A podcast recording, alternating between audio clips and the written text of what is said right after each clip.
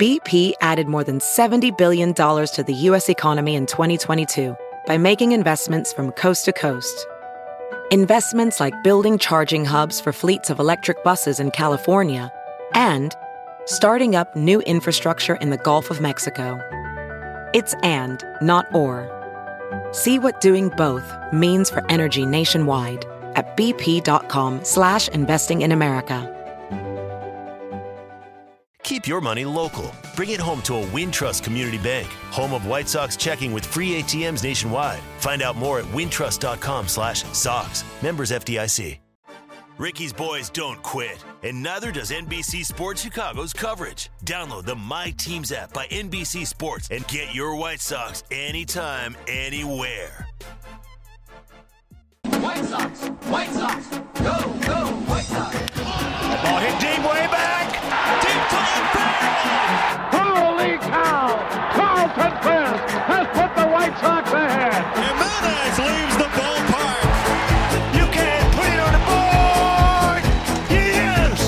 got a chance to do something real special.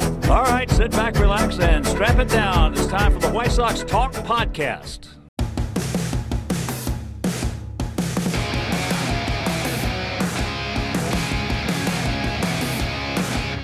Are you listening to the White Sox Talk Podcast brought to you by Wintrust Community Bank? Chuck Garfien here in Scottsdale, Arizona, and I'm joined by the birthday boy, Chris Kamka is here. How you doing, Chris? Pretty good. Nice and nice and toasty after a nice day out in the sun here at Scottsdale Stadium.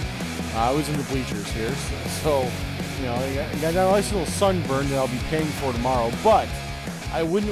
I would rather be in no other place but here today.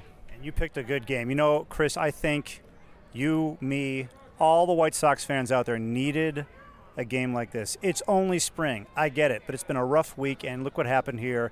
RBI triples by Luis Robert, Yoan Moncada, Eloy Jimenez with a single and a stolen base. You got the feel of what this might look like in the near future. Yeah, there's some things. There's definitely some things here. So we had an RBI triple, two-run triple by Robert. Then we had an RBI triple by uh, Moncada.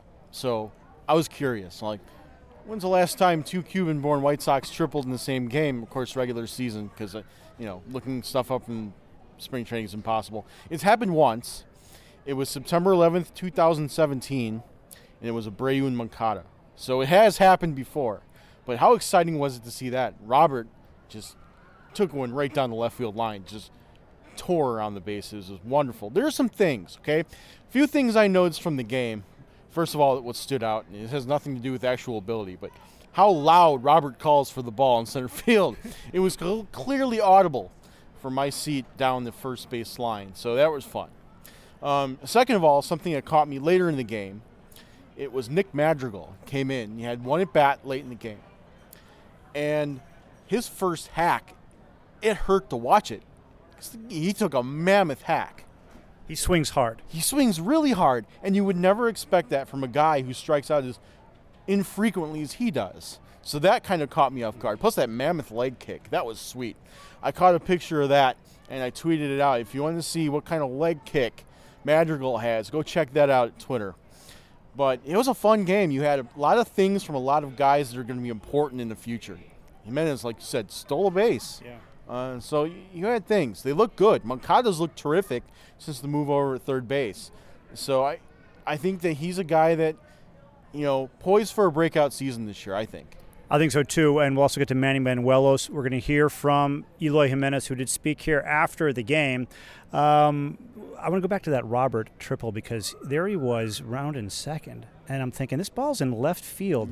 He's going to third. He's going to be toast at third. No, he was safe by a mile. Yeah, I'm kind of watching. I'm like, is he going to go for third? And it almost looked like he was kind of hesitating around there. And he's like, no, I'm taking it. He got in there pretty good. So, yeah, I was excited to see that. Um, you know, we haven't seen much of Robert. He hasn't been healthy a lot. So, he's one of the guys I'm most intrigued to watch this spring. And he looked good so far. And the way that at bat unfolded, it was against, yes, former Sox pitcher Derek Holland, who threw two breaking balls to Robert, swung and missed the first one, swung and missed the second one, and Derek Holland threw him another one. He hung in there and he smoked it down the line. Yeah, those first two pitches didn't look too good. and so that third one's like, All right, we got it. You can't you can't throw too many of those by him. Uh, it was good to see. Moncada is now four for six with a double and a triple. Uh, by the way, we didn't even mention this. He got those two hits betting right-handed. That's another part to this equation with Moncada. Yeah, and I think that's something that he really was starting to improve on towards the end of last season. So it's a continuing thing because he started to turn it around maybe like September, uh, late August even. So the right-handed batting has definitely been improving, and I think we've seen a continuation of it, and hopefully more to come. Maybe maybe the, being comfortable at third base is you know it's something good for him, and so far so good. By the way, it's your birthday. What are you doing on your birthday? I'm watching baseball. it's, you know, my wife, amazing gift. She flew me out here, got a hotel. We're gonna hang out here together these last couple days. Yeah. Yesterday we saw a game. We saw a game today. We're gonna fly home tomorrow. It is is a good a birthday gift as you could possibly give me. Some baseball in February. Nothing better than that. I can see it on your face. You are in your happy place, Chris Kamka. It's good to see. That's called sunburn. So, You are sunburned. but, but you are correct. Happy place it is. All right. Well, the White Sox were in their happy place today just because of what you saw for the future. Let's hear from Eloy Jimenez in the locker room after the game. Robert's triple. What do you think about the speed that he showed getting to left field, uh, getting to third base when the hit was to left field? ridiculous. Yeah, he's super fast, like Pantera, like Panther. You were pretty fast too. You had a stolen base there. Uh, I'm okay. Yeah, I'm okay.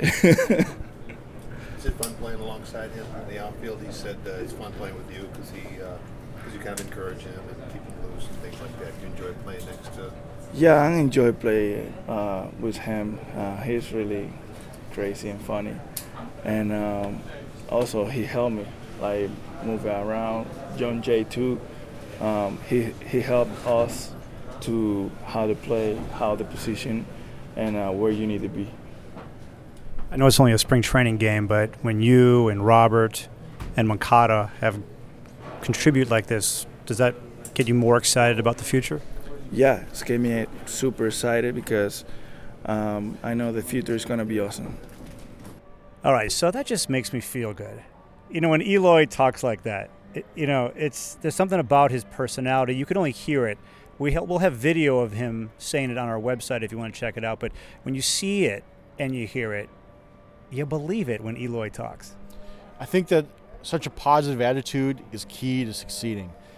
I mean, he's coming into a situation where, yeah, there's all these guys that lost 100 games this past season. Now we're having an infusion of a new kind of attitude that we haven't had around here to that degree from, from a player who is supposed to be one of the best prospects in baseball. I, I think it's a really nice thing to have here, and I'm excited as well because he looks good. I mean, you know, no home, you know, home run or anything, but just you can see his poise at the plate. He he commands respect just by standing in their plate. This is going to be a really really fun spring. All right, let's talk about Manny Banuelos. So he is the guy the White Sox got from the Dodgers. He started in this game, goes two innings, four strikeouts, struck out the side in the second inning, uh, had a walk and a run.